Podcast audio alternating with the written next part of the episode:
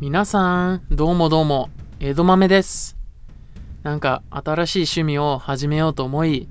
まあ、なんだろう、何しようかなって考えていたところ、お父さんにゴルフを勧められて、やってみようという気になりました。ロスではね、気軽に打ちっぱなしも近くにあるし、その、郊外に行かなくてもゴルフ場が、ゴルフコースが結構あるから、始めるには最適だなって思っています。あとはいつ行こうかなって思っているところです。本日の作品はアクション時代劇と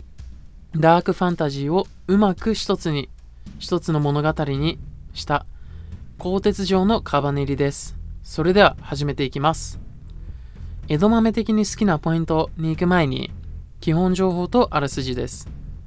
まあ、こちらの作品はオリジナルアニメシリーズであり、キャッチコピーは死んでも生きろと貫け鋼の心です。テレビ放送は2016年にフジテレビのノイタミナ枠で全12話放送されました。で、その同じく2016年には漫画化もされて全4巻発売されました。ジャンルはアクション時代劇とダークファンタジーの融合であります。で、そのアニメの続編となる劇場版も2019年の5月10日から公開、劇場で公開されたと、そんな物語であります。物語っていうか、そんな基本情報であります。あらすじは、噛んだ人間をウイルス感染させ、同族に変えるカバネに覆い尽くされた世界であると。でね、島国の日の本っていうところでは、駅と呼ばれる鳥で、まあ町だね。が全国にあって、まあそこにはね、カバネが中に入れないような壁とかもあって、生活が保たれていたと。まあカバネっていうのはそのさっき言った、そのウイルスとか感染させるんだけど、そのまあゾンビのようなもんだね。もう、うわっつって、そういうね、規制を上げながら人を襲ったりとかするようなゾンビです。まあそんなね、あの、で、その駅、駅ってところは街なんだけど、街に入れないまあ、壁とかもあって、まあ、そんな駅を往来するのが走行蒸気機関車であると。で、まあそういう時代の中で主人公は独自に、まあ、対カバネの武器などを作って、あとはカバネウイルスの止め方とか、そういうのを、まあ、研究していたと。で、ある日、その、なんて言うんだろう、不思議な少女の無名っていう子が、まあ、あるえっと、鋼鉄城っていう電車で、まあ、ごめんなさい、電車じゃなくて、蒸気機関車で来ると。で、その同じ日にカバネに乗っ取られた列車も突っ込んできた。その主人公のいる街にね。で、そのカバネに乗っ取られて、まあ、ね、雑略惨殺とかされて、で、駅の住民は、まあ、鋼鉄城の名前の列車に乗ると。で、けど主人公も噛まれて、けどやっぱり研究していたこともあって、ウイルス止めることに成功して理性を保ったまま、半分人間、半分カバネとなってしまうと。まあ、そんな彼のような人をカバネリと呼ぶと。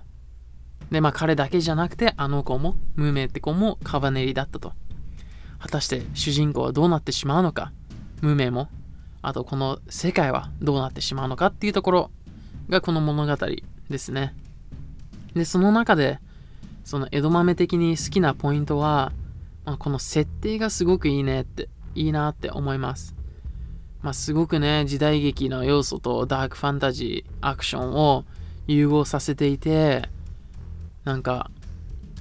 壮大感が、スケールの大きさがこうやっぱ、ここで出てくるなって思いました。うん、戦いのシーンもすごくいいし、やっぱこの時代に、その時代、江戸時代的な雰囲気出てるんだけど、その時代に合わさったね、戦いとか、なんか違和感を感じないような設定がいいね。で、その江戸時代を彷彿とさせるような、まあ、城下町で民衆が暮らしていて、まあ、ゾンビ、カバネ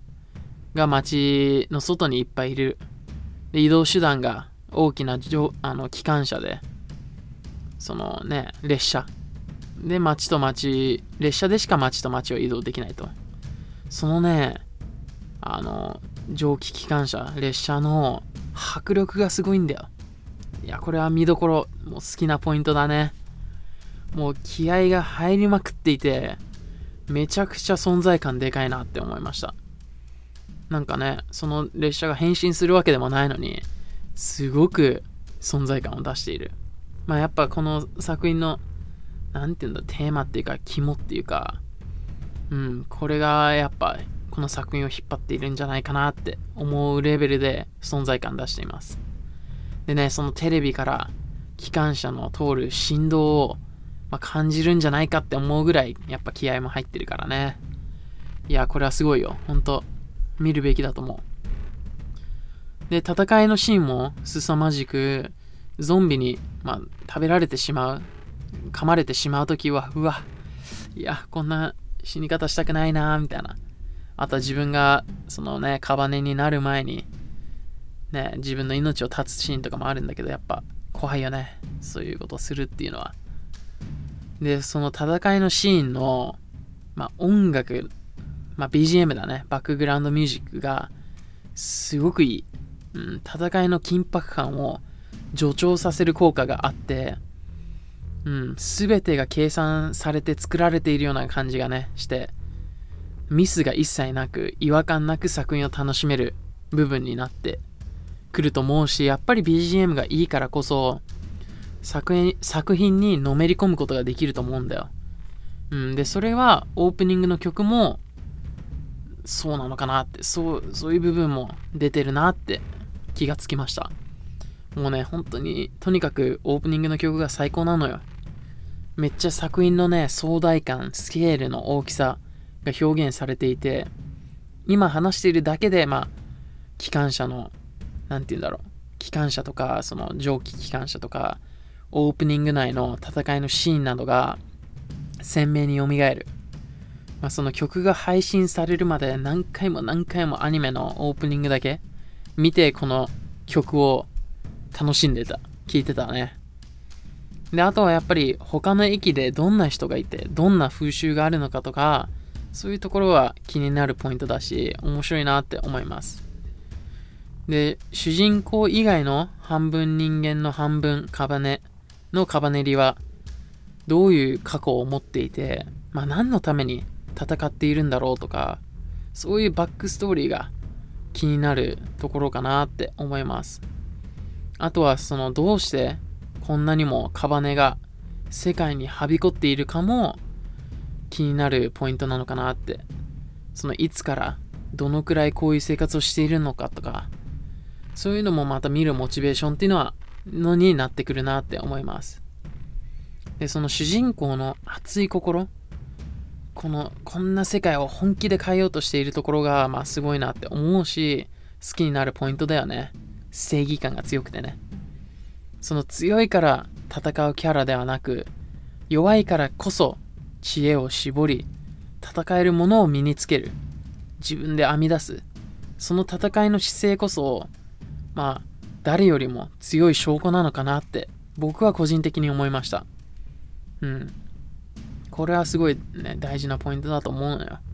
その共感する上でもね。でアニメ全体の色あのね色が綺麗で戦いのシーンが見やすくなっているとそうくっきりとした色合いっていうのが正しい表現なのかな。まあ、鮮やかなんだけどぼかして描かれていないみたいな。太陽のシーンとかでもなんかぼかしとか入れる、入れたくなるんだけど、やっぱ眩しいからね。けどくっきりとその火が当たっているみたいな。とかね。そういうのが。で、夜のシーンもすごく綺麗に黒が描かれていて、見やすくなっています。うん、けど色って表現しにくいよね。うん、色はどう表現しようかなって悩んでいました。けど、これでみんなわかるかな？まあ見てみてください。で、この作品っていうのは、そのアニメを見ていない人にもおすすめできるし、まあけどやっぱりちょっとグロテスクなシーンとかもあったりして、だからそのアニメを見ていない人ならば、まあウォーキングデッドとか、あの実写版のバイオハザードなどの映画が好きだったら、絶対にこの作品も好きになると思う。うん。で、アニメを見ている人なら、進撃の巨人などが好きだったら絶対この作品好きになると思う。そのアニメの監督と音楽を作る人が同じだからね、スタイルもすごく似ていて、けど、まあ全く同じってわけではないから、全然おすすめです。だからね、みんなも見てみてください。はい。いかがでしょうか？作品の魅力はこれで伝わったかな？ぜひ空いた時間でチェックしてみてください。もし見たら、江戸豆のインスタやツイッターにアニメの感想を教えてください。ユーザー名は edmame7 です。楽しみに待っています。もちろん、このポッドキャストの感想や取り上げてほしい作品、質問などもお待ちしております。リンクは番組概要欄にあります。次回のエピソードもお楽しみにまたね